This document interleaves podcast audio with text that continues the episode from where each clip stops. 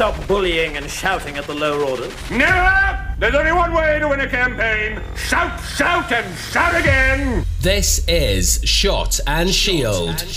Listening in Owen Sound, Ontario, Scotch Plains, New Jersey, and Coalville, England, this is the Shot and Shield Supercast, a podcast dedicated to 19th century wargaming and history, a program meant to be heard while you are painting your miniatures and building your terrain. I am your host, the Grand Duke Scott from the Duchy of Florida, and in this episode, I will review the 1953 movie classic.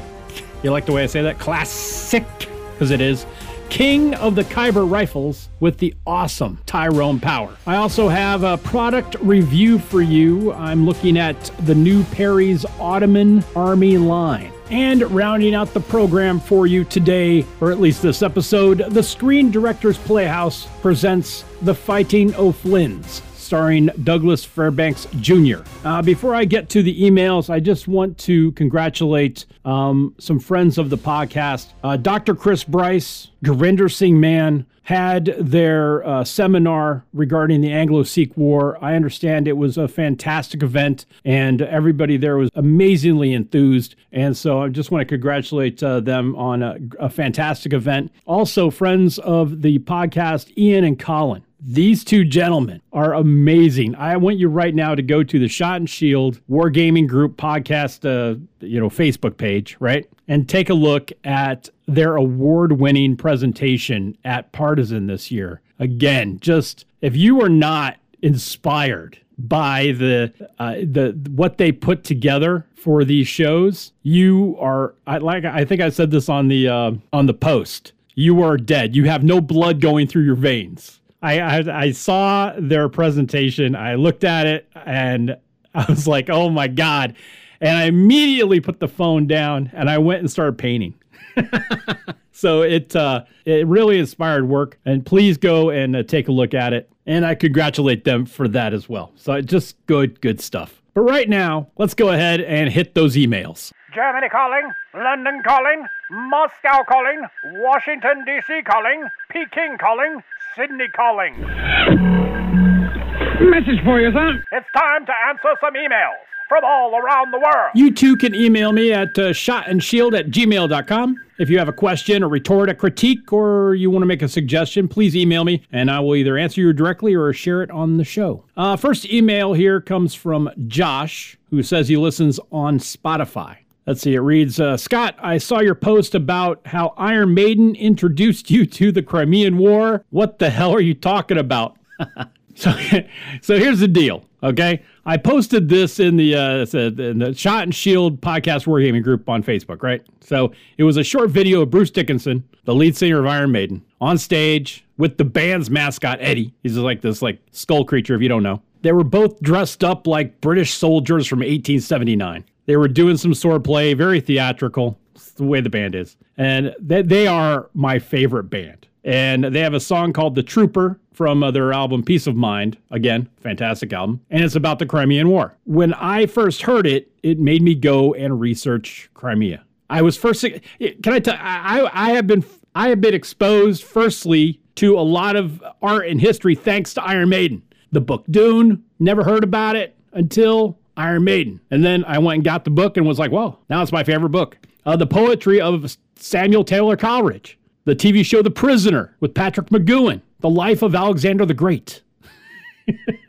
Again, you know, I was young. And uh, anyway, yeah, that's true. The Crimean War, I didn't know about it until I heard The Trooper from Iron Maiden. I would suggest you go listen to it if you like the metal. If you know what I'm talking about, then you're you're like up the irons. And if you don't know what I'm talking about, you will be because they're awesome. So that's what I got. There, that's that's my answer. That's the uh, second email here comes from Paul listening uh, to Shot and Shield on Google Podcasts in Michigan. And Paul writes Scott, my brother and I listen to the program and are entertained by the various segments in your show. I have two questions for you. How do you decide who to have for your guests and why? And my second question is do you consider wargaming an art form? This is actually this will actually settle a bet between us And I, I assume Paul means between his brother and himself. And it continues, uh, thank you. And I hope to hear my email on the air. Cheers, Paul. Okay, so uh, see. Uh, first uh, question How do I decide who to have uh, guests and why? The the whole idea of the program is 19th century history and wargaming. So if it is involved in that, and I can find somebody to come on and talk about something in that realm, that's the why. Now, how do I decide who? Right now, it's whoever answers the phone, whoever answers the email, whoever answers the carrier pigeon. So whoever says, "Yeah, I'll be on," that's that's how I decide. So it's not like I have a, a, a plethora of people uh, waiting to come on. I have a plethora of emails out there, and some people have responded saying, Yeah, that sounds cool. So that's how I decide. Uh, okay, the second question this is going to be a little more complicated because the second question is Do you consider wargaming an art form?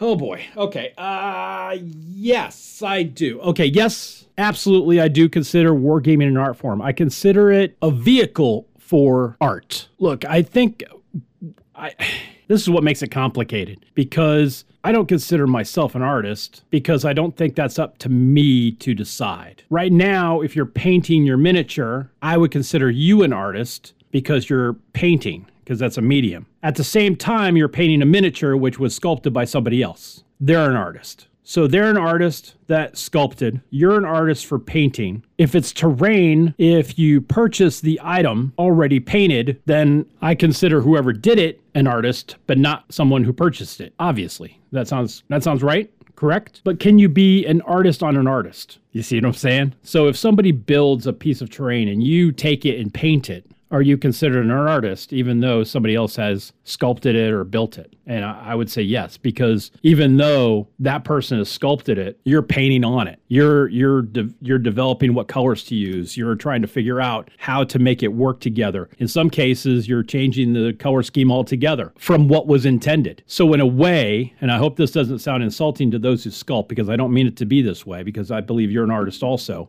But if you're a painter, if you paint on canvas, and you go to the store and you pick up a framed piece of canvas and you paint on it, you're an artist. So when you are picking up that miniature or that piece of terrain that needs painting, I consider you an artist. So yes, I consider I consider wargaming the vehicle for artwork, and I consider what gets put on the wargaming table as art. Does that answer your question? I hope that answers your question. It's kind of convoluted, and actually, I'm gonna take this one question. I'm gonna put it on the uh, Shot and Shield podcast wargaming group on Facebook. That way, uh, you can have your say in this as well. Okay, I'll put it on Twitter also at shot and shield and that way you can chime in on on how, how you feel about this. Because that's a, it's an interesting question. That's an interesting question because i think it uh, it lends itself to a lot of different uh, opinions. I, I will say this paul i don't think you can win a bet or lose a bet over this question because it's so subjective that uh, i don't think that uh, you can win a bet off that so I, here's what i would do i would take the money that you guys put in i would split it and go get a beer so there you go uh, this next email is from Jamie. And she didn't put where she was listening to or what she was listening on, so that's cool, no problem, not a big deal. Uh, she writes, uh, "I'm new to gaming and just uh, listening through your back episodes, so if you have answered this, I apologize. I live in a rural area and often have no opponents, and being one of the only females that play here, it's not always inclusive. Are there any good rule sets that play well solo? Love the show. Keep up the good topics. Jamie. Uh, Jamie, uh, first off, thank you for the compliment and uh, the fact that uh, not everybody is very inclusive. Uh, they should be ashamed of themselves because wargaming should be uh, something that we all enjoy, regardless of gender, race, all that other great stuff. So I'll tell you that right now. And anybody who's listening to that, if you're not inclusive, you suck. I'm putting it out there. If I lose you as a listener, I don't care. That's okay. We are an inclusive bunch. To grow this hobby, we cannot afford to have have this tunnel vision of who we think would be good at this hobby. You hear me? Good. Okay, off the soapbox. Now, down to uh, brass tacks here. I understand how tough it is to war game on your own. It's something I normally do because uh, those closest to me who game are at least an hour away, and it doesn't really provide the best, you know, time time management thing. Sometimes the games go long, especially you know you're with friends and you're just sitting around playing the game. Half the time you're not playing, you're just chewing the fat. As for the appropriate rule set for solo gaming, I'm kind of the wrong guy to ask. I really am. Now I'm going to be putting this uh, this post for sure on the Shot and Shield podcast wargaming group on the Facebook for some help from the uh, Shot and Shield gaming gaggle because when I play, I play both sides in a solo war game. I do. I play both sides because in my mind, I can separate myself and say, I'm going to be doing X, Y, and Z in the tactic here, and I'm going to be doing X, Y, and Z in a tactic here. Now, this is where, like, I objectively can think that, but I know because I'm realistic that I am probably unconsciously forming a tactic on a tactic that I've already formed. Now, overall, when I play both sides of a solo game, you know, you might you might ask, you know, how do you really do this? Well, I I I have to sit down with the game. I've designed the game. I'm setting the parameters of victory. I set the parameters of victory for both sides and I just play each side with the mindset of that victory. Now, obviously, I'm not going to to out tactic myself, and I can still consider what the strategy each side would take, regardless of the tactic from the other side. But what happens when you play solo games is it lacks the element of surprise. That that that surprise that comes in a multiplayer game. How many games have you played? I'm talking to the vast assemblage out there in uh, podcast land. How many games have you played where you put in a certain tactic and then something you didn't consider comes back and bites you? Now it doesn't make you mad, but if you if you've ever been to a convention and you hear oh oh right, you've heard it, and it's because somebody did something that was a complete surprise. That sends the endorphins popping in the old melon, and that's one of the aspects of the game that's enjoyable. I can I can recollect a game that I was a part of where I was playing a Union against Confederates. Right, my buddy Steve Barona and I were playing. I was the Union, he was the Confederates, and he had himself up just a line and it was on it was on a top of a hill. I had three times the number of figures he did, and I thought, you know, I'm just going up. I'm going to charge. I'm just charging them. I didn't even think about tactics. I said, you know what? I got three times the troops. I'm going after them. I'm going to knock them off this hill. Oh no, no, it didn't work like that because as soon as I got halfway up the hill, here comes another line to my flank, and now I'm caught in this like square crossfire and just wiped out my whole deal just wiped them all out, just wiped out every single one. And I'm like, oh! And the element of surprise set the endorphins going, and I loved it, even though I got my tail kicked in. However, I still think there is great enjoyment to be had with whatever rule set you decide to use when you run a solo game with, you know, obviously with yourself. And I think it's important that you do that. I really do, because it, it helps you understand the rules and develop the tactics and strategy and put them in your mental toolbox so that when you have a chance to start multiplayer games, then you feel more confident. Because I think that's important as well. Because if you go into if you go into a game as a novice, sometimes you sit there and are you're a little hesitant about what you want to do. Everybody else knows the rules Maybe I'm going to be a little more timid. I'm not going to participate the way I would do if I knew the rules hand over fist, and so and so. I can tell you also that I know that there are also Zoom games where you can play with others via the Zoom or other meeting apps. Uh, I've never tried those myself, but I have seen other podcasters and war gamers run these types of games really successfully. Uh, it's very interesting. I haven't like I haven't done it. I thought about doing it, but if you haven't heard, time is my nemesis. I I cannot manage my time worth anything with the podcast network, with the regular work, with painting, and the other obligations that I have outside of uh, the podcast here. So yeah, so so I actually thought about hosting one of these myself because I thought it would be interesting, but like I said, time. So Jamie, that's a great question, and uh, please check in with the Shot and Shield Podcast Wargaming group on Facebook for that post. So thank you very much, Jamie. Uh, let's see, here's an email from Derek in New York. And Derek writes, I'm not going to call you Duke because you're not. I listened to your show once and I'm not a fan. I am convinced you like to wargame, but your show has nothing to do with wargaming. It's about entertainment and not about wargaming. If it were about wargaming, If it were about wargaming, then you'd have guests who talk about the rules and you talk about wargaming, not history, not movies, and definitely not silly radio programs. I won't know if you have the balls to actually read this email on your show because I won't be listening again. Robbers! Well, okay. Uh, well, as I've stated before, this podcast may not be for everyone, and its purpose is to have something to listen to while you paint. That might be informative and, yes, to entertain. There are other podcasts out there, uh, some really good ones. Uh, two that spring to mind right away uh, The Eccentric Man and uh, Yorkshire Gamer. Great stuff. And I am not so egocentric to think that uh, those of you who listen to this program don't listen to others. Uh, Derek, I respect your perspective, and I'm sorry you won't listen further because it would have been nice for you to know that, yes, I do have the balls. Last email here is from. last email is from. Uh, let's see. Sorry, it's so funny. This is it's funny. It's like I don't look. Send me an email. You want to send me an email and you want to criticize the show. You want to criticize me? That's fine. I got no problem with that. My ego is certainly intact. I ain't worried about it. I don't do this show for the praise or for the applause. I just do it because I, I really love the game and uh, I love history and I love all the things that we do. So it's a multifaceted uh, hobby. So I I don't know what to I don't know what else to say. Anyway, uh, it's always amusing when I get critiques. always. Anyhow, uh, last email here is from General Archibald H, listening in Virginia. General Archibald H writes Duke Scott. Thank you for the podcast. I like the different segments and that you don't drone on and on about one topic. From listening, I know that you're really into Russians and Central Asia, but I'm glad that you have not shoved it down our throats as the only thing you talk about. With that said, I actually have a question about your gaming. If I heard you correctly, you play Russians against Turkmenistans and Khivans and others in Central Asia. How do you create units and what figures do you use? I have seen very few, if any, figures for that time frame. Thank you for the show, Ten Hut.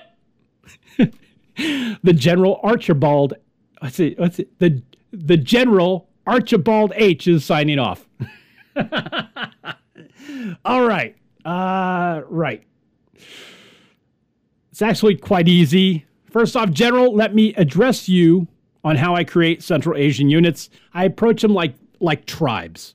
I develop a tribe or a unit where all the figures have some sort of distinct historical trait, such as they're all wearing the same sort of hat or a certain design or pattern in their in their in their outfit, or a certain color that they all use. For instance, I took a bunch of uh, Foundry Zanzibar slave traders, and I'm in the process of giving them all red shirts and and and light blue and yellow striped skirts, and they're they're going to represent the Turk Turkmenistani uh, forces found in the artwork of the Russian Valeshi. I, I destroy this artist's name. I cannot ever get it correctly. So if you're good, if you're looking at the at your phone or you're looking at your radio or you're looking at whatever you're listening to the program on, and you're looking at it and you're saying Scott his name is, and, and you're pronouncing it correctly, God bless you. I can't do it. So just stop right there. anyway, uh, the artwork of Russian Valeshi, I'm like I said, uh, mid 19th century. I try to base everything on his artwork, or I'll have a bunch of Sarbaz, uh, which are, are like a standard militia type unit. They wear a lawn brown red coat. Also, they have different types of hats. You got the uh, Arabachi, which is sort of like a bedazzled beanie, uh, a Kalpak, which is sort of like this paper airplane hat, Karakul, which is uh, a very pointy yarmulke, or the Papapka, which I've, I've talked about in the past. It's the big fur hat. So I'll take uh, some green stuff or milliput or liquid weld and, and and and put them on the figures to make make hats or add little things to them where they all have the sort of every tribe or every unit will have kind of the similar something similar about them. So I'll do it like that or I'll do it with the painting. It just depends on what I'm trying to create. But in the end, each of the individual units will have something collectively similar. But then each different unit will have something similar about other units. It's kind of complicated but simple at the same time. I really have to plan it out so I can have different units on the table, but still they look like they really belong together in the larger battle. I'll give you a for instance, okay? So right now, the what's on my table right now is I'm working on a unit known as the Russian Highlanders, uh, the 84th Shirvan Infantry Regiment that fought in the Caucasus against Persia and the Ottomans. Okay, that's what's on my table right now. There are some great 132nd scale miniatures of this figure from Crew Models, KRU models, but there are absolutely zero 28 millimeter representations.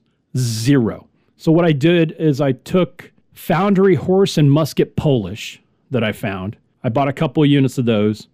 I did a little carving on them and then some milliput to create the papapka big fur hat, which is a, it's kind of an off-white fur hat that they have, and they have a brown uniform. And I'm, I'm painting them with this various brown shades. Now, when this unit is completed, it's going to fit in perfectly with my Russo Persian War Russians, and they won't look out of place, and they'll look just like they're they're right supposed to be right there fighting alongside the Russians. It's just it's just how you make it work. You want to make it work by using some of the same browns, some of the same whites. Uh, you can do it by making sure that, uh, you know, taking the leader, for instance. You take a leader from one unit and you put them with the other unit, you can actually com- make that look like they belong together. So it's just a little, little things, but in the end, in the big picture, they all look like they belong. Is that? I hope that helps you. It may sound pretty convoluted, but that's that's the best answer I got. I just sit down and I plan it out, and I decide what I'm going to do, how I'm going to do it, what colors I'm going to use, what kind of uh, adjustment sculpting I have to do, or what I have to add with the like green stuff to make it all work together. So, like I said, that's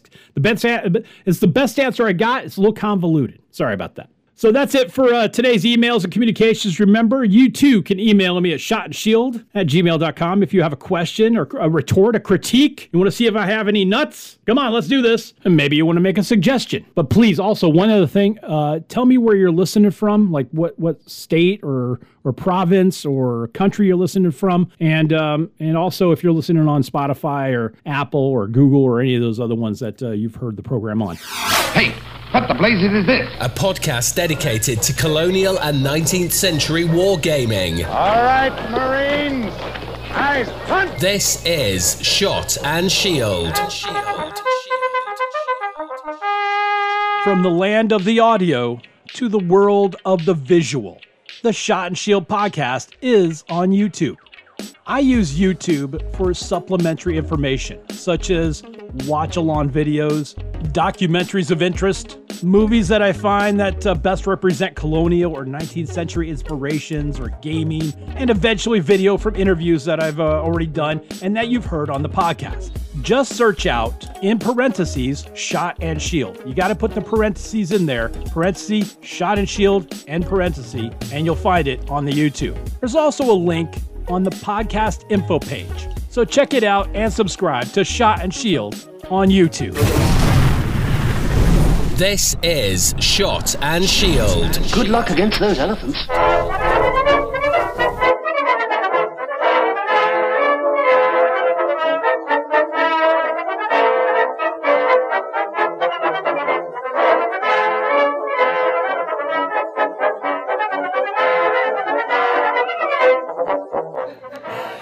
When my my wife is listening to me record this and she's like laughing at me because I've like recorded this like 90 times. okay, look, hey, you guys, when you have a chance, please join the Shot and Shield Podcast Wargaming group on Facebook. As I was uh, saying in the 5,000 different takes of uh, this particular segment, I'm And very. It's going to be another one. And now it's going to be another one. I'm very lucky to have a ton of you guys, you folks on And here girls. and girls, folks. really? Okay, this is a shot now. The whole thing's shot. All right, now this is like take 13. All right, here we go.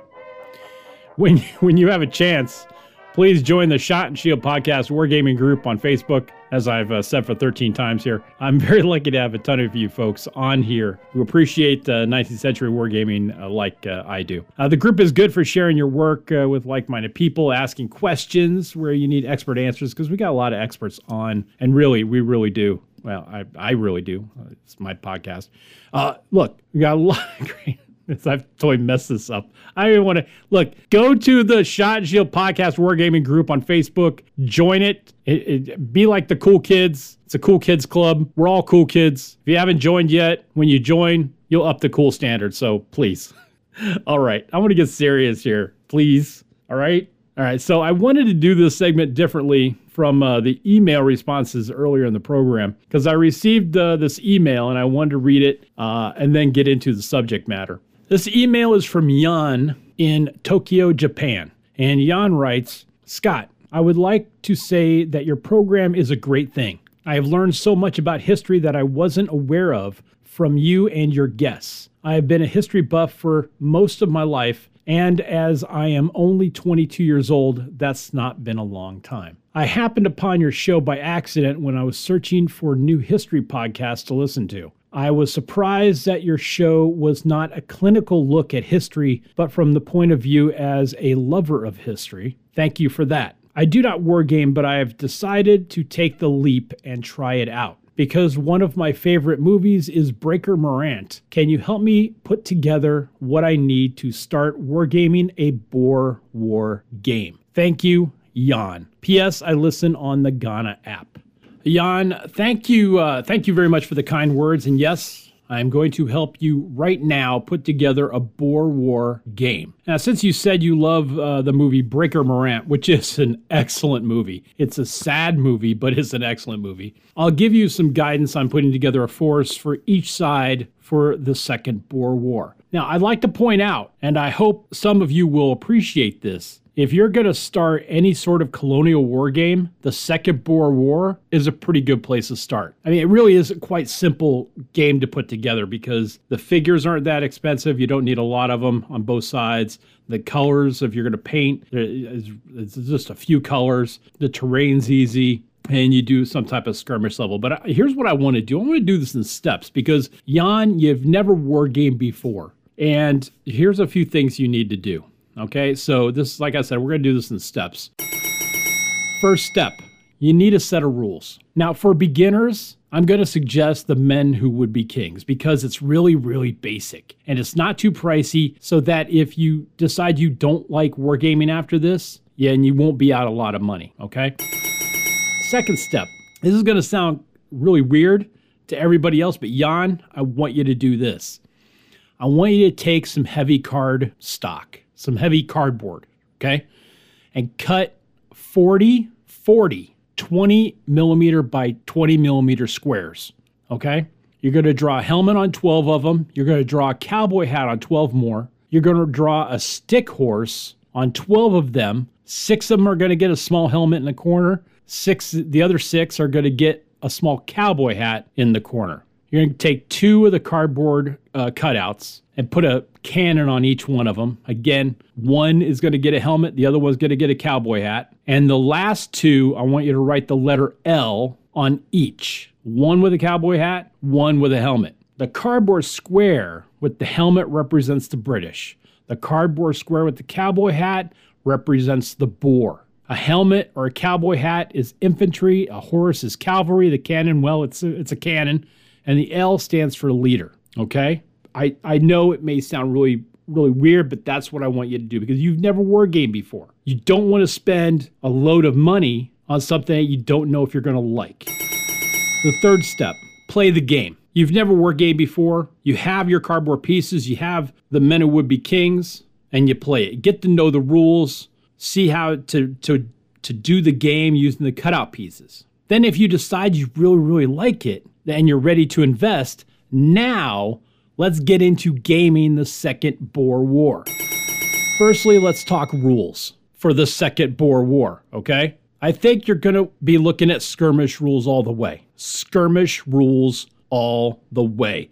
I mentioned starting out with the men who would be kings, but there are others. My personal choice is Blood and Steel. And if you decide to do, uh, you pick up Blood and Steel, I would use the Anglo Zulu section for the British, and I would use the American Civil War Confederates for the Boer. I, I know, but that's what I suggest if you're going to get, uh, if you're going to pick up Blood and Steel until until there's an addendum. Now let's talk about figures. There are a load of companies that make miniatures for the Boer War in all kinds of different scales uh, metal, plastics, the whole deal. So it's going to be pretty easy for you to find miniatures to be able to do this. If you're looking for, to, for just cost, then I would pick up uh, Hat, the company Hat. They they have Boer and they have uh, the British. They're not too expensive and they're really good looking figures for 172nd scale. And that's all in plastic. And some of you are going to find this pretty entertaining, but I find that soft plastic is easier to paint than hard plastic. I don't know why. Just it just that's just the way it is. However, I'm going to stay with my point of view, which is 28 millimeter. For the British, wow, there's a ton out there. The Perry's Foundry, Tiger, Askari, Irregular Miniatures. Truly, there's truly a host of decent companies that make 28 millimeter metal. Uh, Old Glory makes a great 25 millimeter set also, so I don't think you'll have any trouble finding those. Uh, painting is really wicked easy. I mean, you're looking at khaki, flesh, brown, white, gray, and black. There you go. That's the British right there. Uh, so even if you've never painted, uh, British troops at the end of the 19th century are really easy to paint. You know, it's really hard to really mess those up. For the Boer, you could find them if you you're looking for Boer proper miniatures. They're out there. But personally, I just grab raggedy Confederates with slouch hats from Perry's or Foundry or Old Glory, paint them up, and you're good. The paints, you're looking at different shades of brown flesh, white, gray, and black. I mean, it really isn't that, you know, the Boer Wars is really not that complicated when you're trying to build your armies. Now, all these companies also have the cavalry and the artillery contingents necessary to build up both sides for the Second Boer War. And finally, the terrain table. This is exactly what I think you should do. Get a tan bed sheet, throw a bunch of bunched up towels underneath it for hills, and throw some cheap trees on there. And there you go. That's your that's your board right there. It's it's really that easy. The best way to play this, like I said, in my opinion, is you're talking skirmish level and don't spend a ton of money until you really get the fever. Once you get the fever for the flavor of a war game, then that's when you're really going to dig into your pocketbook, uh, your wallet, or whatever you got going on. You know, stealing it from your brother. However, you get your money to get the miniatures, you're going to have the fever. All right. Jan, I hope this has helped you out. And thank you again for the compliment and the email. I do appreciate it. Now, coming up, that movie review I promised you, it's here. This is Shot and Shield. It's going to hurt you a lot more than it will me, I'm happy to say. A podcast dedicated to colonial and 19th century wargaming. Discipline makes the strength of armies. Shot and Shield. Hi, I'm famous podcaster and influencer, Sir Scott. And when I was young, my analyst said that I had an overactive imagination. I mean, he was a financial analyst, but he was still right, okay? Now, as a kid, I would always see my G.I. Joes capture tigers, excavate treasures, or elude dangerous snakes, and I would lose myself in adventures of Tarzan, in Flash Gordon, and Conan. Old time radio always had that magic that could transport you to different times and transport you to different worlds. And now I offer you a podcast filled exclusively with adventures in audio. Search and subscribe to Vintage Radio Adventures, found on most podcast apps. That's Vintage Radio Adventures. This is Shot and Shield. You don't think I too dream of peace? You don't think I too yearn to end this damn dirty job we call soldiering? Frankly, no.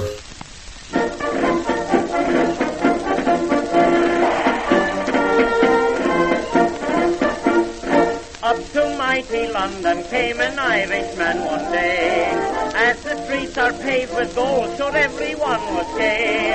Singing songs of Piccadilly, Strand and Leicester Square. Till Paddy got excited, then he shouted, who's been there? It's a long way to Tipperary. It's a long way to go. It's a long way to Tipperary, the sweetest girl I know. Goodbye, Piccadilly. Farewell, Leicester Square. It's a long, long way to Tipperary, but my heart's right there.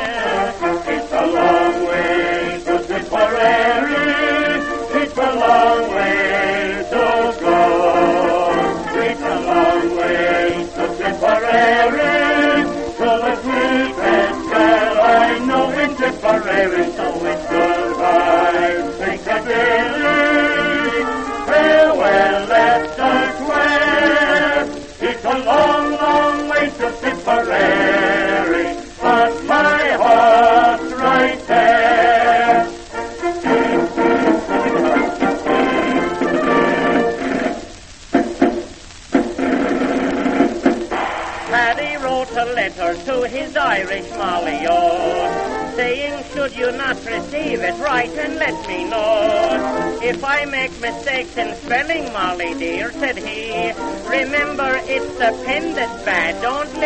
blame on me.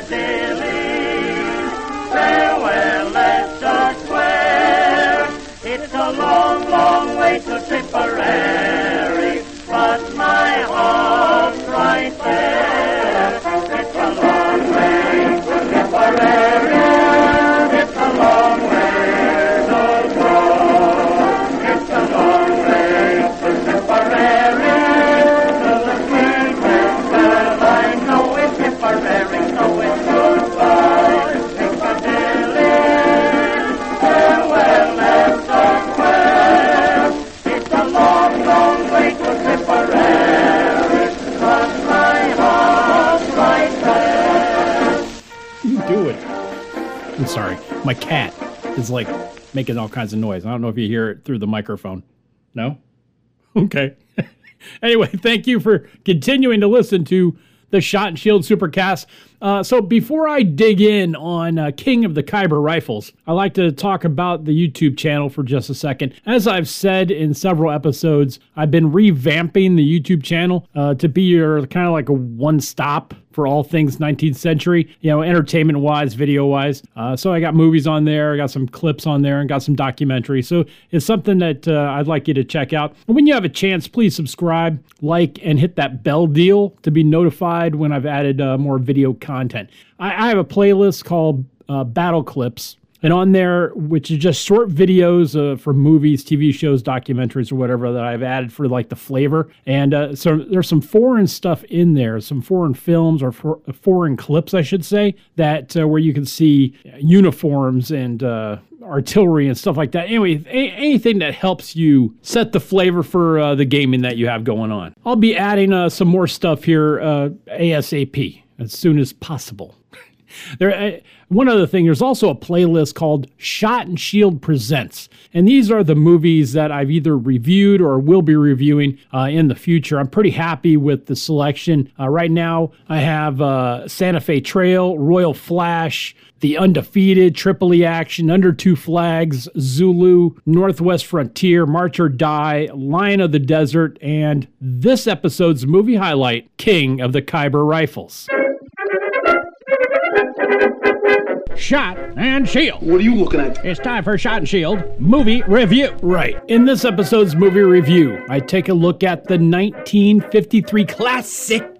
King of the Khyber Rifles. It's a story of a half caste British officer in 19th century India who faces prejudices uh, from his fellow officers and the locals while trying to help put down a rebellion led by a ruler who he knows from his childhood. King of the Khyber Rifle stars the amazing Tyrone Power as Captain King, Michael Rennie as General Maitland, Terry Moore as Susan Maitland, and Guy Rolfe as Karam Khan. All right, so first off, any movie that has Tyrone Power in it is awesome. Check it out. The Black Swan, pirate movie, Blood and Sand, bullfighter movie, The Mark of Zorro, Zorro movie, The Prince of Foxes, The Black Rose, Captain from Castile, The Razor's Edge, Sun Also Rises, Pony Soldier, Suez, what else? Uh, Northern Frontier, Rawhide, Diplomatic Courier, Tyrone Power is just plain awesome. Doesn't get enough props, I can tell you right now,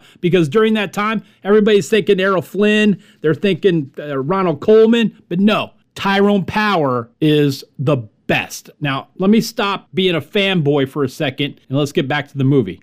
We're introduced to Captain King when his column is attacked and the prejudices start to come to the surface. You seem to have had a spot of trouble, Captain King. Oh?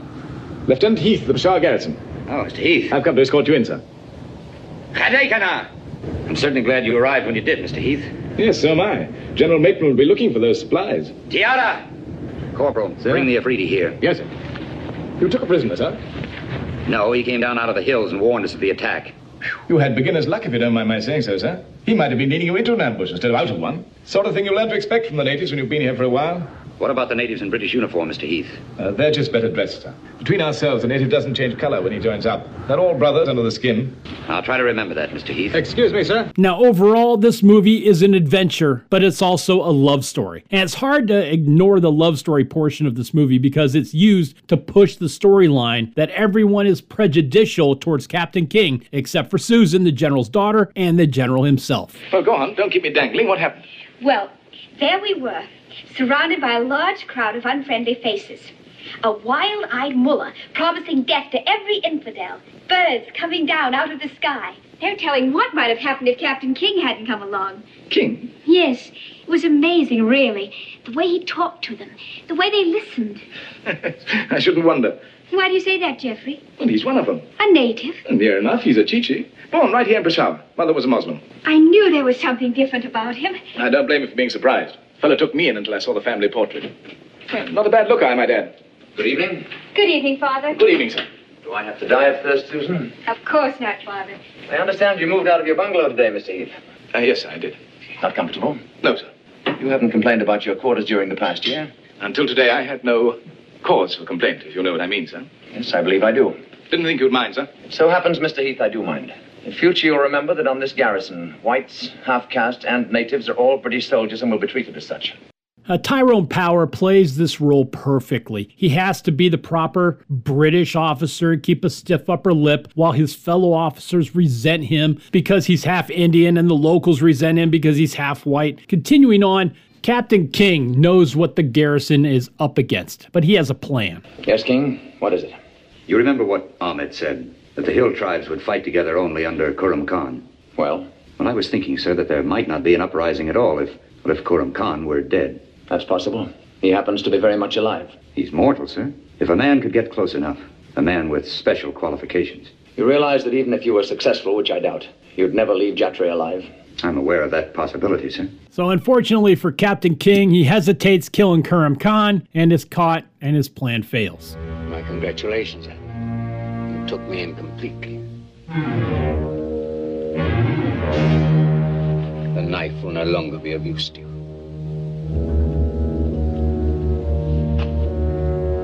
There was a moment when you could have used it and didn't. If I hadn't awakened, would you have killed me? Yes.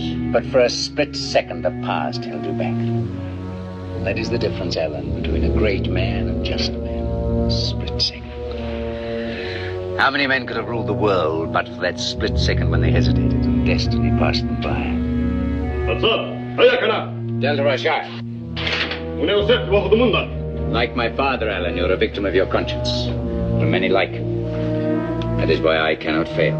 Nor a bandine to arbiter. Rakada. Now, the life of Captain King is spared. Then he's sent back to the garrison. He makes his report to the general. General, not happy with him, arrests him. You say Lieutenant Baird, Privates Jenkins, Sibley, and Burnett were killed right in front of you. Yes, sir. It glanced. I see. And you'd like me to understand that your disappearance from the garrison was connected with your offer to kill Kurram Khan? Yes, sir, it was. Well? He's still alive, sir. I had an opportunity to kill him, but I have no explanations.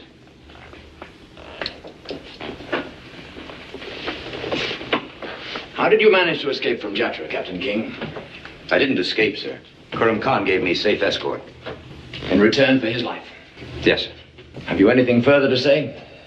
There was a council of tribal leaders when I was in Jatra, sir. Not only the Afridi that Ahmed told us about, but the Wazir and Bungish as well. They're about ready to join forces, sir. It would mean a total of roughly 5,000 men. Led by the man whose life you spared. There's something else, sir. Kurram Khan says that the Enfields will never be used against him. He was mistaken. The Khyber rifles have been using them ever since the day they arrived. The excellent weapon, I might add. Mr. Heath.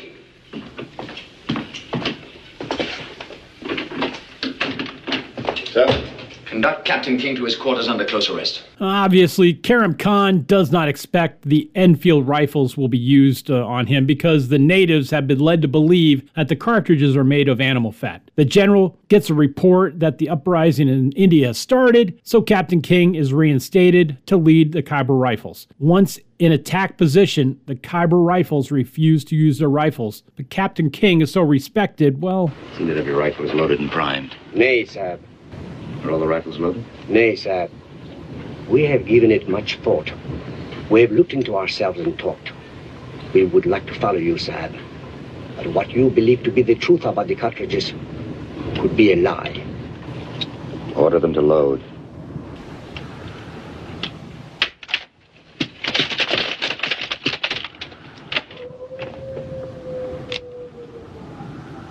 Order them to take up their rifles and load. Better to die at your feet than to greet our love without a soul. Then order them to retreat. Nay, Captain Saab. We will not use the rifles. But we have blades of steel. And with this, we will follow you to the death.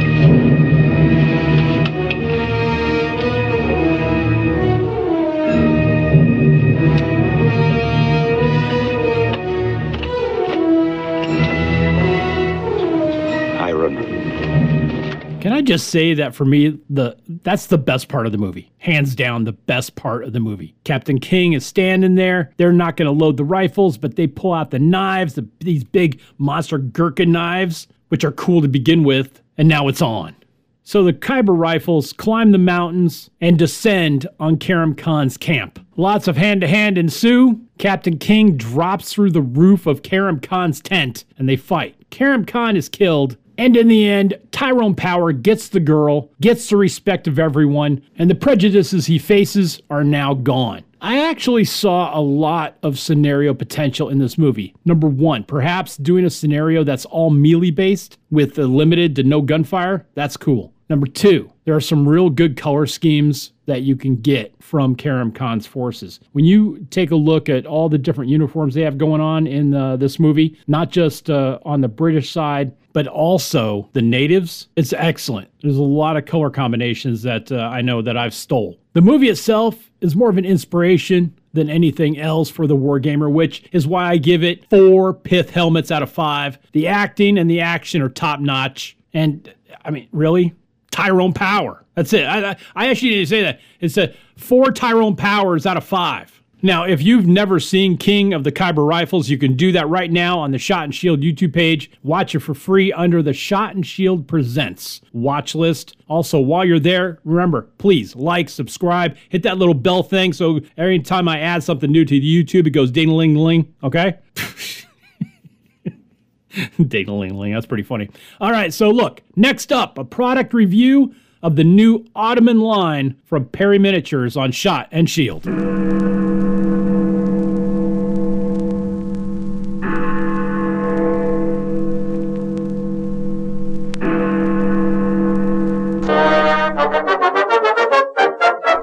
Waiting for? Come on, come on! Shot and Shield, your colonial wargaming podcast. The 19th century ended amid the glories of the Victorian era. Shot and Shield, a podcast dedicated to wargaming the colonial era. In those aristocratic Victorian days, when, as Disraeli said, the world was for the few and for the very few. The views expressed during Shot and Shield are the hosts and only meant to be taken seriously if you feel it's necessary. Good luck against those elephants. And now, Shot and Shield.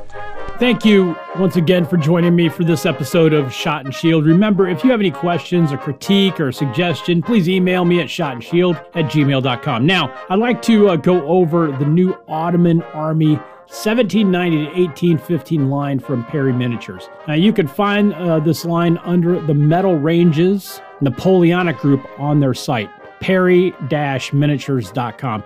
This set of miniatures just appeared within the last few months of my recording of this particular episode. The line is called Ottoman Army 1790 to 1815 and it contains 12 separate sets. Each set has the normal six figures. And as I said, you got 12 of these sets uh, going on. The first six sets are the Nizam Sadid infantry with Bustanji's hat. That's the hat that has like the weird tongue hanging off the top of it. You got uh, infantry command advancing, you got infantry marching, you got command standing, you got infantry firing line, another infantry command advancing with the light Bustanji's hat. That's the one that doesn't have the big tongue hanging off. And then the uh, infantry attacking with the light Bustanji's hat. Then after that, it breaks it down a little bit more. You got two Albanian units. Arnaut command with British equipment advancing, and Arnaut with the British equipment marching. That's the infantry set. The next two are the Soluk Peak, Guard Command Standing and the Guardsman Standing Support Arms. The last two are the Nizam Asadid Anatolian Nefer Infantry Command with the caps, they're marching, and the same with the infantry, the caps, and they're marching as well. The command groups are all fitted with a commander, a musician, a flag bearer, and three troops. Each of these sets are, of course, historically accurate, and the sculpts are on the spot, and the pictures provided on the site are expertly painted. I mean, it's it's Alan and Michael Perry, and these guys are amazing. So, you know, no fear there, right? Also, even though these are meant to be used in the Napoleonic campaigns, but I feel that you could use these for Greek Revolution, early 19th century prior to Crimea against either the Russians or the Persians. And yes, uh, don't tell my wife, but I will certainly be purchasing these figures in the future. Okay. Uh, my only real issue is that 80% of these figures are just kind of standing there at attention or they're marching. So they do come across a little stiff. I personally like the skirmish type poses like if they're doing quick time or double time or they're they're running or they're getting ready to to charge or something you know some sort of more action going on. However the sculpts are so good you don't feel ripped off because the poses are limited. And i'm hoping that alan and michael are planning to expand that line because it really just what they have those 12 uh, sets right there just so nice. So if you're doing any wargaming between 1790 and 1850 i'm all in with this line and as I said, you know, once I get a chance, I finish up some of the projects I have going on. This is definitely going in the old collection because this against my Russians, are you kidding me? Right? This against my Persians, are you kidding me? Like I said, I'm all in on this. All right, so coming up, still ahead on the June edition of the Shot and Shield Supercast, my old time radio archaeological discovery featuring Douglas Fairbanks Jr., The Fighting O'Flynn's, is next. This is Shot and Shield. Oh, damn. Shot and Shield is on social media. There's the Twitter page at Shot and Shield. Please follow. There's a Facebook group, the Shot and Shield Podcast Wargaming Group.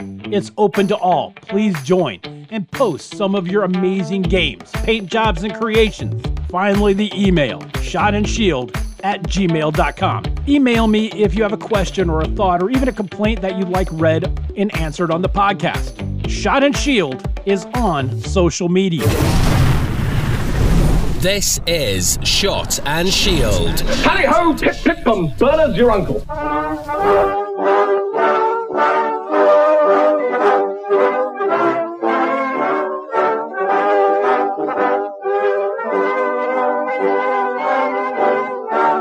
It is time for my archaeological discovery from the Great Audio Dig. Now, normally I'd be presenting you the best representation of the 19th century. However, in this Shot and Shield episode, I found something really cool and I wanted to share it with you. It's the it's the Fighting O'Flynn's, starring Douglas Fairbanks Jr. It's set in Ireland during the first part of the Napoleon's rise to control in France. So it's sort of like on the cusp. It's like 1785, 1790, 1795. So it's not really technically 19th century, but you get my drift. It's still uh, a rip roaring adventure from 1950 in the Screen Directors Playhouse. I give you the Fighting O'Flynn's. RCA Victor, world leader in radio, first in recorded music, first in television, proudly presents.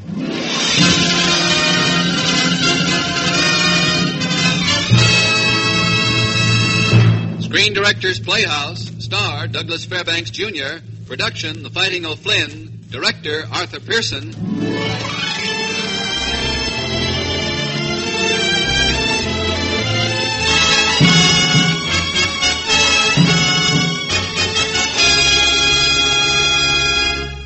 The Hollywood Screen Directors present transcribed to play on high adventure. The motion picture story, The Fighting O'Flynn, starring Douglas Fairbanks in his original role of the O'Flynn, with Meg Randall as Lady Benedetta.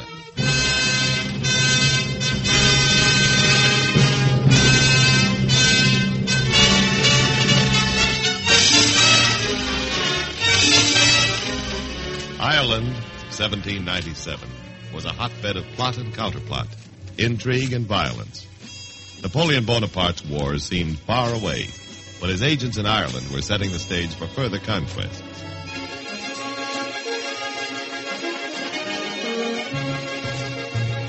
I, O'Flynn of O'Flynn, was a soldier of fortune, returning to the small green land of Ireland. There was one other passenger in the coach, posting for Dublin that fine moonlit night. A lady. English, lovely, and most interestingly aloof. Your pardon, milady, but what did you say your name was? I did not say. she did not say, she does not say, but who can say that she will not say? Highwayman! No, the spies and agents of Napoleon Bonaparte. Bonaparte! They're after me. Is it so? Faster, driver, faster! We can't outrun horsemen. I've a better plan. Hold fast, milady.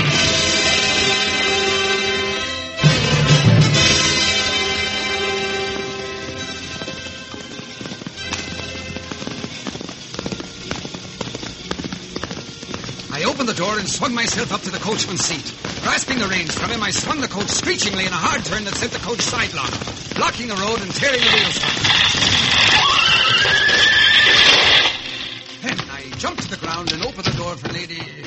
she did not say to step into the room. You madman, now they will catch us. Get behind the coach, quickly. Oh, you madman. Driver, collect all those wheel spokes and pile them up beside me. Hurry! They're coming. I'm ready. You can't fight them with those wagon spokes. Shillelaghs now, milady. Crude, but workable Irish shillelagh. Now, I rose with an armful of heavy wagon spokes and let fly. So! So! So! There! Another! There! All right, stand where you are, who's left a foot. Three pistols, too. Driver, select their three best horses. I'll keep these beggars covered.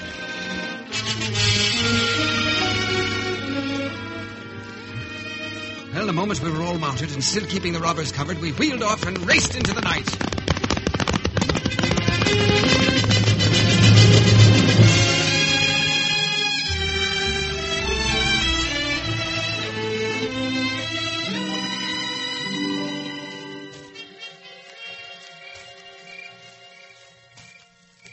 We should be starting for Dublin again, O'Flynn. You're even prettier than I dreamed you'd be. What's your name? Benedetta. Benedetta. Benedetta, I like that. I like you. Thank you, O'Flynn. But you mustn't talk so to me. Oh? I'm engaged to be married. Engaged to be. I'll not admit it. Lord Sedgemouth, in my father's service in Dublin. Oh, it's a whim. I'll win you somehow. Lord Sedgemouth or not, I'll. Uh, a lord in your father's service. My father is the Viceroy of Ireland. Sure, it's the class I've stumbled onto this time. Those highwaymen knew somehow that I was carrying a certain packet to the Viceroy. Packet? Yes. It contains a report of Bonaparte's plan to invade England by way of Ireland. The devil it does. Let me take care of it. Here. Ah, now then. And now then, I think we'd better ride for Dublin, O'Flynn.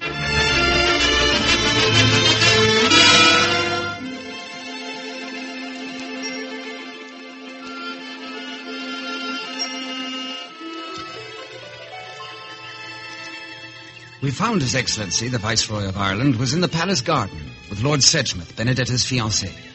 Sedgemouth was very handsome, to be sure. But I felt rather wretched in the stomach when he took my Benedetta in his arms and kissed her. And the Viceroy looked very grave as he finished reading the documents we had brought him. Sedgemouth, this is most serious. Bonaparte's best troublemaker, General Van Dronk, has been sneaked into an old abandoned castle on the coast. Castle Knockmore. Oh, yes, I know the mossy heap of stone. Ah, but do you know Van Dronk? I do, by reputation only. A bitter and moody man, but a great soldier. Nevertheless, I shall myself recruit a force to march on Van Dronk. Accepted, O'Flynn. But Castle Knockmore will take a regiment of trained troops, not amateurs, to capture it. Then see to it, Sedgemouth. At once. Your Excellency, Benedetta. Goodbye, Philip. Wait, Sedgemouth. Join me on the terrace. I have some suggestions to offer, if I may. O'Flynn, I just want to thank you. Benedetta, I've so much to say to you. Please, not now. Philip will be looking for me. I have been looking for you ever since my grandfather first rested eyes on my grandmother. Good morning to you, old Flynn of old Flynn. Benedetta, wait! I must join Philip and my father. Oh, come down those steps again, but a moment. No. Uh, but if I if I r- rhyme you a rhyme for each step of that stair, will will you then come down to me? Well, I. Perhaps. Oh, oh, my gift of gab befriend me now. Um, uh, if, uh, if patient you'll be, and not mark the time, each step you descend, I'll rhyme your rhyme. One. I've come here to Dublin, sworn to your king. Admit for a start that that's quite a thing.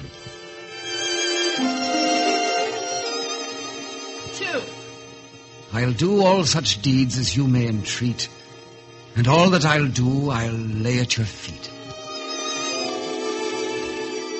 There's no more enchanted a man ever grew than I standing here because I love you. My hand, here it is, your heart put therein, protected from hurt by Flynn of O'Flynn. One more step, Jingler. My rhyme may not be as good as my prayers, but yet you have come to the foot of the stairs.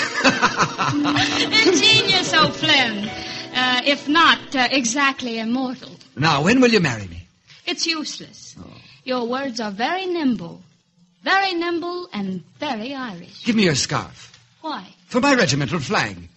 Oh, Flynn, you're incorrigible. A kiss, then. No. Yes. Oh, I Flynn, insist. And. You shouldn't have done that. Goodbye, O'Flynn.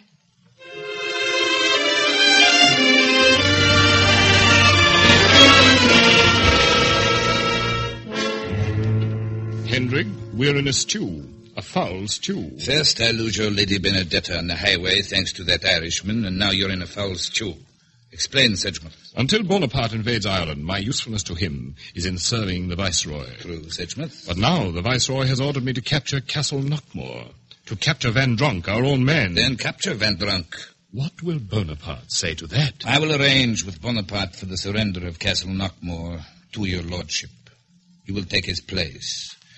Ready to open the gates of Ireland when Bonaparte is ready to invade, and to reward you for your judicious treason.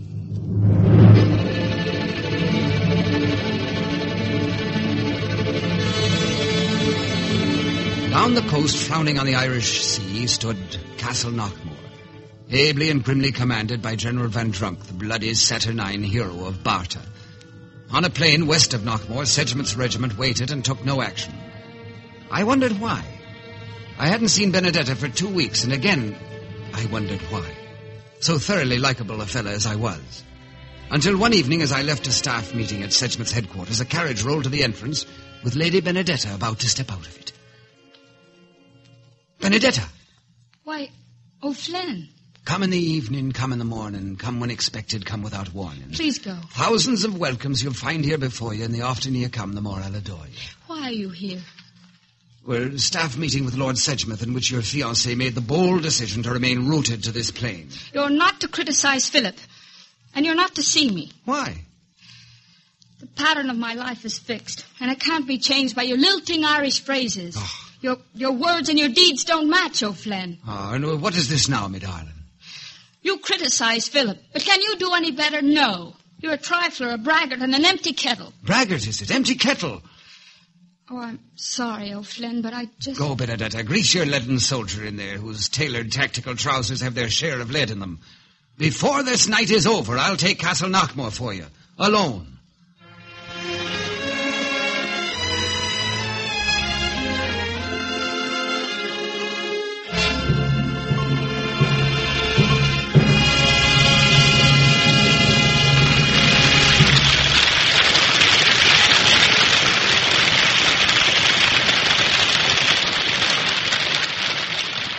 Listening to the Screen Directors Playhouse production of The Fighting O'Flynn, starring Douglas Fairbanks and presented by RCA Victor.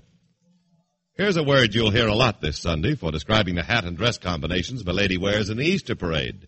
It's the word ensemble. You'll also hear that word ensemble wherever people are talking about the newest in America's favorite television, the handsome, practical RCA Victor Telensemble. The Telensemble is Deluxe 12.5 inch RCA Victor Eyewitness television in a handsome, deep maroon, modern metal cabinet. It's called a Telensemble because it's a compact table model television set that nevertheless rests on its own legs of beautiful matching wood. Two more important features are the built-in antenna and the phono jack. Picture quality is tops. Bright, clear, and steady. And the RCA Victor Telensemble is a terrific dollar for dollar value. Only $229.95 suggested list price, plus small federal tax, of course, and only slightly higher in some locations. Yes, the television set you'll want in your home is RCA Victor's Telensemble. And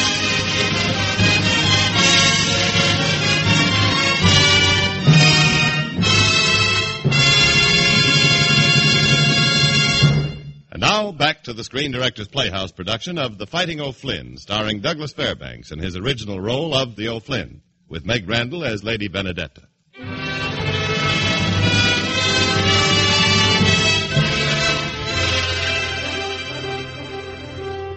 I had no plan, only a purpose without a method to capture Castle Knockmore from within.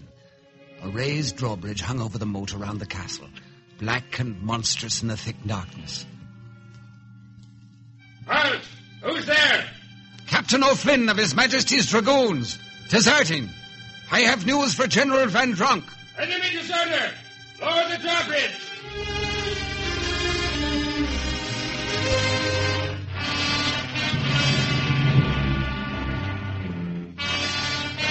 Your coming here under pretense of being a deserter has a faint glimmer of imagination, a spark of light in the darkness of my boredom. Thank you, General. The military information you bring is worthless. It turns out you are a stupid, torpid, uninspired, backward, untutored, charmless, harmless, and in every other detail as much a lurching oaf as any man. Uh, you uh, don't admire mankind, eh? Can you at least play chess? Chess? Is it chess, you're saying? well, in County Wicklow, I am esteemed and remembered as the man who, as a lad of three, conquered... Sit every- down. Uh, yes, mon general. Never mind Mon General, I'm not French. Oh. I am simply Van Dronk, supremely bored. You are unarmed. Quite. I will place this pistol on the table between us. Hmm. Beat me at chess and it is yours. The... the pistol. I lose, you shoot me. Ah. You lose, I shoot you. Oh. Play. But, um, where is the chessboard? You have a mind, have you not? Well, I, I'm... I'm fond of thinking so. Then imagine a chessboard and chessmen. Is man so earthbound that he cannot even dream a chessboard? Play. Very well. Um, my pawn to the queen's fourth square. My pawn to the queen's fourth square. Pawn to the queen's bishop's fourth square. Pawn to the king's fourth. Um, uh, uh, my queen's pawn uh, captures your pawn. Pawn to the queen's fifth. Um, uh, knight to the uh, king's bishop's third square. Pawn to the queen's bishop's fourth. Uh, pawn, pawn, knight. I can't remember. I can't remember our moves. Ah. Yes. Your pawn to the queen's fourth, my pawn to the queen's fourth. Your pawn to the queen's bishop's fourth, my pawn to the king's fourth. Your queen's pawn captured my pawn, my pawn to the queen's fifth. Your knight to the king's bishop's third, my pawn to the queen's bishop's fourth. Your move. Oh, yes, thank you. My move.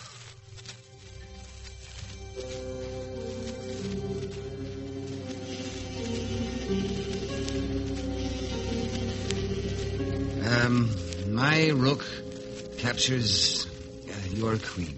My rook to the bishop's eighth and check. Come in. General Van Dronk, dispatch from Bonaparte. Move, O'Flynn. O'Flynn? Shh, my queen to the Queen's Square. General, this man is a spy, an Irishman and a spy. I know. Plays a hard game of chess, too. I resign. You too? Congratulations, O'Flynn. The gun is mine. Don't move. General, you let him get that gun away from you. Do not be dull. He won it fairly. Sedgmouth, read your dispatch from Bonaparte. If I refuse? I'll shoot you and take it from you.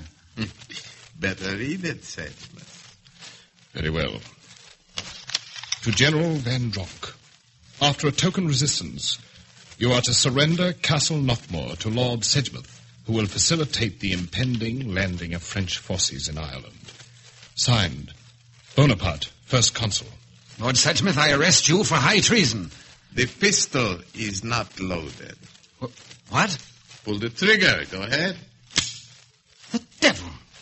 Hmm. Arrest the O'Flynn. O'Flynn, when this castle falls to me tomorrow, you will be found here. As British commander, I will order you shot as a traitor. A pretty business, Sedgmouth. Shot, O'Flynn. Day after tomorrow, at dawn.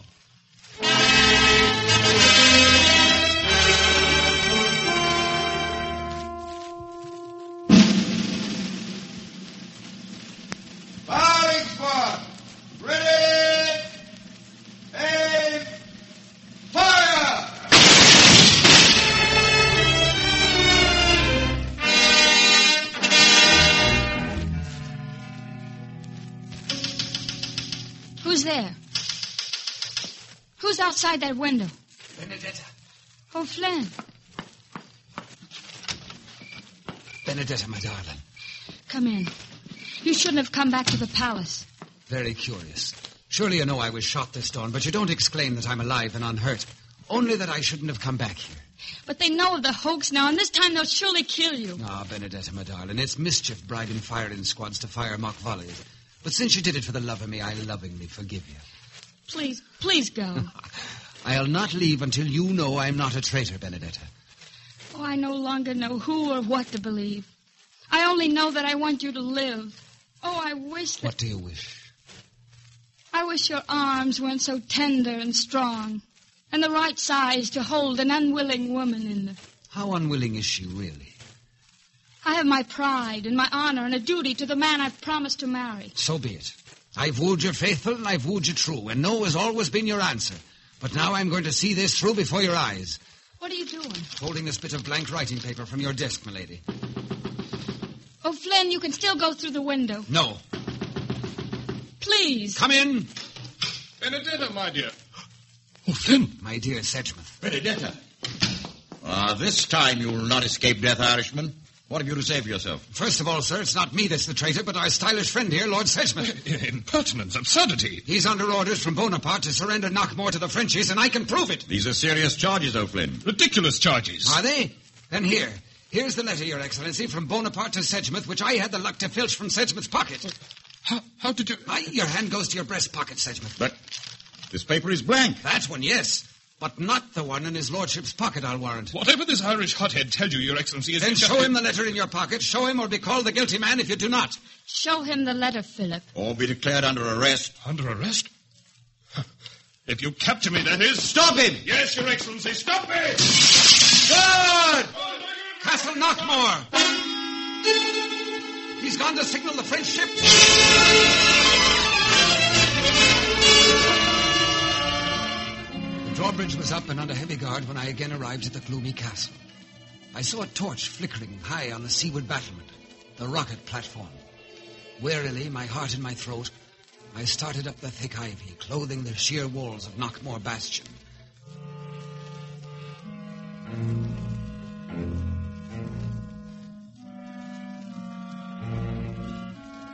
Slowly, ever so slowly, I lifted my head over the parapet. Sedgmouth, torch in hand, peered seaward. A signal rocket at the ready. Two guards, no choice but to be ruthless. I took aim with my one pistol. Reversing the empty pistol, I flung it shillelagh fashion at the other guard and caught him squarely on the brow, and he went down as I scrambled over the parapet just in time to meet Sedgmouth's naked sword with mine. Traitor. Fool. O'Flynn, more correctly. of O'Flynn. Break. The climb up the ivy tired me. Break, I say. And bleed. Oh! to say, Irishman. What? A drop. On guard, traitor. I warned you. The climb wearied me. No, it kills you.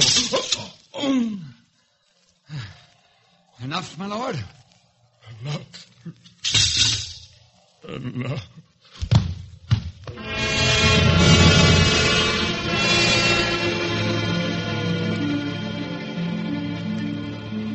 Over the horizon somewhere were coming Bonaparte's great men of war. But they could wait, and wait, and wait some more for a signal that would never come.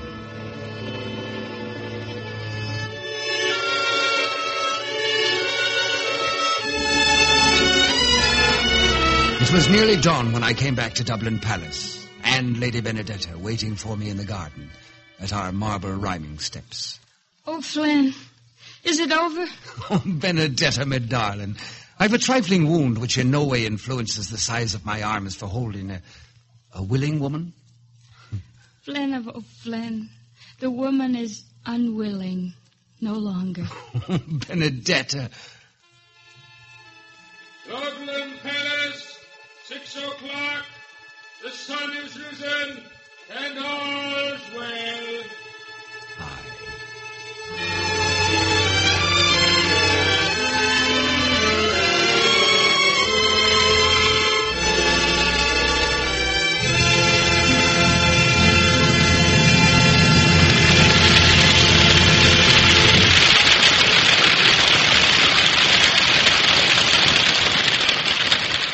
This is Jimmy Wallington speaking.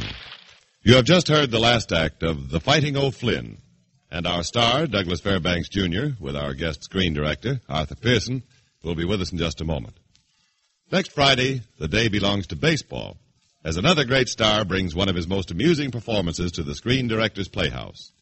Our story is It Happens Every Spring, and recreating his original role will be Ray Milland with screen director Lloyd Bacon. Now, here again is tonight's star, Douglas Fairbanks.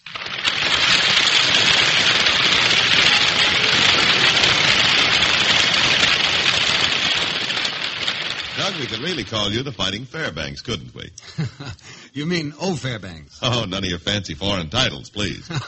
I'm talking about plain Douglas Fairbanks, star of all those fighting and adventure pictures. Oh, now wait a minute, my friend. I, I guess I've been mixed up in as many smooth plots as I have in the muss 'em up and knock 'em down variety. You know, at heart, I'm I'm really a very peaceful citizen, far more interested in the in the pursuits of peace than anything else. Like your great work with care, you mean? Oh. And perhaps like puttering around that beautiful home of yours. Oh, that's right. Yes. And I suppose you still get a bang out of slapping paint on canvas and maybe doing a little sculpting now and then? Well, now and then. Well, how about music? Oh, well, of course, yes. Well, then, Doug, you're just the man I want to talk to. Do you know about the RCA Victor 45? Mm, a little bit, but not near as much, Jimmy, as I understand you know about it. You know, Doug, I'm practically in love with the 45 system. First of all, it sounds so much better. A musician's dream. Imagine the thrill it gives great musicians like Toscanini and Horowitz to hear their music exactly as they recorded it. Perfectly reproduced on the distortion-free 45. Oh, I should think so. Doug, those RCA Victor 45s are tops in sound. Not only that, they play so much easier. Yeah, so I understand, but why easier? Well, because with one hand you can load 10 records out of the big center spindle with no fishing around for a small center hole. Oh, that's a help. And then you press one button once and you have up to 50 minutes of music. Wonderful. These new 7-inch records have it. Seven inches? Well, that's no bigger than, Than a, the average book. Yeah. Which means you can store RCA Victor 45 records on ordinary bookshelves. What's more, the 45 records are non-breakable. Well, how many 45s has RCA Victor released, Jimmy, so Over 2,100 titles now, and more are pouring out each week. Good. All the new pop tunes, all the classics. In fact, every new record RCA Victor issues is released on 45. Hmm. But what's even more important to a lot of people is their low cost. 45 RPM record prices begin at 46 cents, plus tax. Automatic 45 changes start as low as 12.95. Oh, that's cheap enough.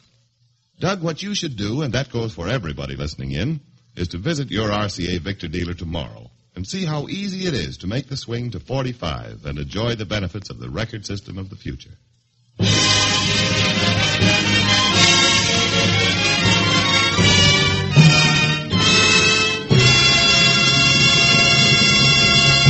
Ladies and gentlemen, there's a kind of delicate interrelationship between a screen director and a film story.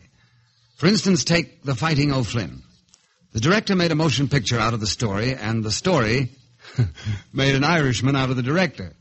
This last took some doing in view of the fact that he was born in Norway. Now I'd like you to meet him. An accomplished stage and screen director, actor, and writer. And my director in The Fighting O'Flynn, Arthur Pierson.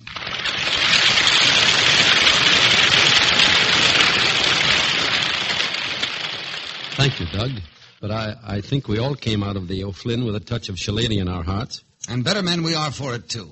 But, Doug, I hear you've deserted the uh, Emerald Isle for Central Europe in your next picture. State Secret. That's right, Arthur. State Secret is out of Ireland and into modern dress for an exciting tale of totalitarianism. But for all that, we're still a couple of celluloid sons of Dublin. And here's my thanks for a beautiful job of directing in The Fighting O'Flynn. You made it easy for the actors to tell the story, but I suppose that's because you were an actor and writer yourself. Well, I tried. As a matter of fact, Doug, I used to write for the radio, a program called The Lincoln Highway. I remember. Any other shows, Arthur? Well, once in a while, I'd write one of those interviews where the actor talks to somebody after the drama. Oh, yes, I've heard of those. You know, the ones that always ends with the people saying, um, good night? Good night. Good night, Doug. Good night, Arthur. good night, everyone.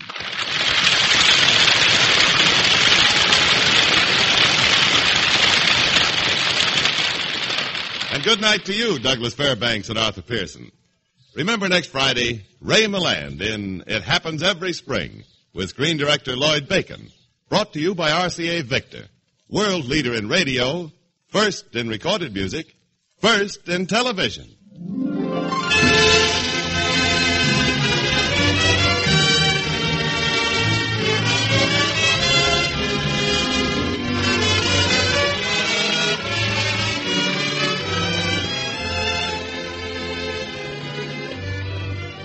The Fighting O'Flynn was presented through the courtesy of the Fairbanks Company of Universal International Studios, now releasing One Way Street, starring James Mason, Marta Toren, and Dan Duryea. Meg Randall can now be seen with Marjorie Main and Percy Kilbride in Ma and Pa Kettle Go to Town, a Universal International picture. Included in tonight's cast were Ramsey Hill, Dan O'Herlihy, Raymond Burr, Frank Gerstle, Paul Frees, and Frank Barton. The Fighting O'Flynn was adapted for radio by Milton Geiger and original music was composed and conducted by Robert Armbruster. The Screen Directors Playhouse is produced by Howard Wiley, with dramatic direction by Bill Karn. Portions of the program were transcribed. From 1950 and the Screen Directors Playhouse, I gave you The Fighting O'Flynns, starring Douglas Fairbanks Jr., along with Paul Frees and Ramsey Hill. Just an excellent adventure. However, alas, thus ends another Shot and Shield Supercast. But before I get going, I would like to remind you that I'm not a professional historian. Uh, I'm a total amateur history buff, and I have a liberal arts degree uh, with a huge emphasis on history and philosophy. So if you hear something that I got wrong, feel free to call me out. I'm good. Correct me. And, or, or you know what? Hey, try emailing me, shotandshield at gmail.com. Tell me what I got wrong, and I'll correct myself on the Supercast. But if you think I don't have the balls to read critiques, I hope you're more enlightened now. You've been listening in Fagerstrand, Norway, Petaling Jaya, Malaysia, and Bishkek, Kyrgyzstan. This has been the Shot and Shield Supercast, a podcast dedicated to 19th century wargaming and history, a podcast meant to be heard while you are painting your miniatures and building your terrain. I am your host, the Grand Duke Scott from the Duchy of Florida. I'm out.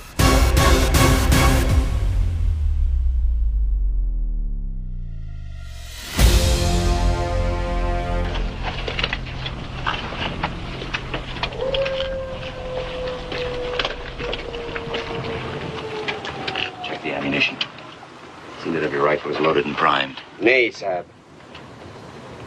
Are all the rifles loaded? Nay, Sab. We have given it much thought. We have looked into ourselves and talked. We would like to follow you, Sab. But what you believe to be the truth about the cartridges could be a lie. Order them to load.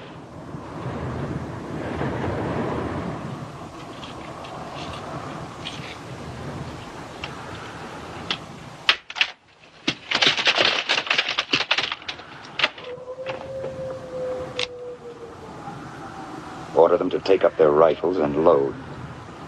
Better to die at your feet than to greet our love without a soul. Then order them to retreat.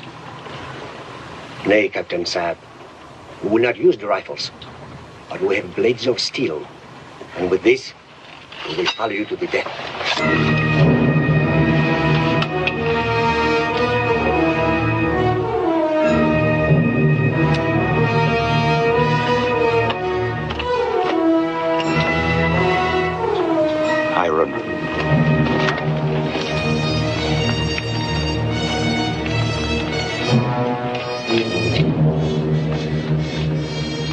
This has been a production of the Experience 13 Podcast Network. 13! Your electricity.